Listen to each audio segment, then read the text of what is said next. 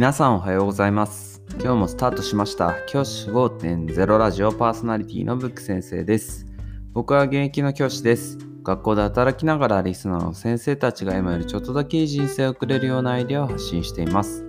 より良い授業、学級経営、働き方、同僚保護者、児童、生徒との人間関係、お金のことなど、聞かないよりは聞いた方がいい内容を毎朝6時に放送しています。通勤の後から10分間聞き流すだけでも役立つ内容です。一人でも多くのリスナーの先生たちと一緒に良い教師人生を送ることが目的のラジオです。今回のテーマは、テストは後が肝心。テスト後の授業の作り方という話をしたいと思います。中高の先生方はもしかしたらそろそろ中間テストであったりとか定期テストのようなものがそろそろという学校があるかもしれません。その時にテストをやる、その後のテスト後の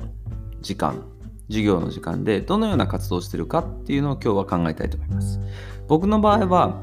結論から言うと授業をその時間はテストの模範解答作りっていうものに使っています。テストの模範解答を自分で作ってみよう自分たちでその模範になる回答を作ってみようっていう活動をやっています僕の場合はその模範解答作りっていうのをやらせてその上で例えば話し合いの活動なんかもさせます。子どもたち同士で話し合って模範解答をきっちり作るというような活動も行ったりします。これかなりいい活動で子どもたちってテストって終わっちゃうともうなんかいいやみたいな。もうテスト終わっちゃったからいいよみたいになりがちなんですけどじゃあ模範解答作りの良さは自分で自力で何とかして答えを作らなければいけないのでもう一度テスト問題に取り組むことができるんですよね。先生方が定期テストで作った自作テスト1回ポッキリで終わるのはもったいないですよね。だっていいテストですからそれもう一度使いたいっていう思いもあると思うのでそれを再利用するという意味でもぜひですねテストのやり直しっていうのをさせた方がいいと思います。やり方を説明します。やり方は簡単で、テストの回答用紙をもう一部再度印刷をすると。で、その印刷したものを配って、教科書ワーク、あとは小テスト、テストみたいなもの全部見ていいので、自由に回答を作ってくれというような指示をします。そして、その回答を作らせて、ある程度時間経ったと、じゃあグループで話し合いをして、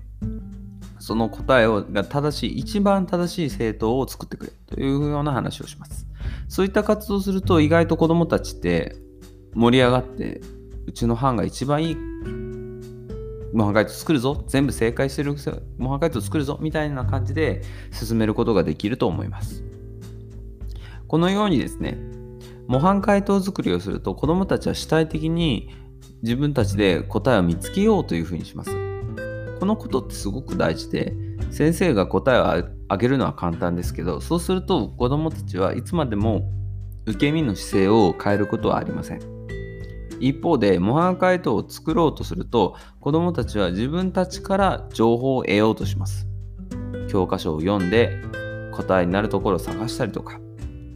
ワークを解き直してあ間違ってたところからそういえば出てたなっていうような気づきがあったりとかそういったことがかなり出てくると思います。僕はこのことが一番大事だなというふうに思っています。子供たちの中で何かを見つけ出す。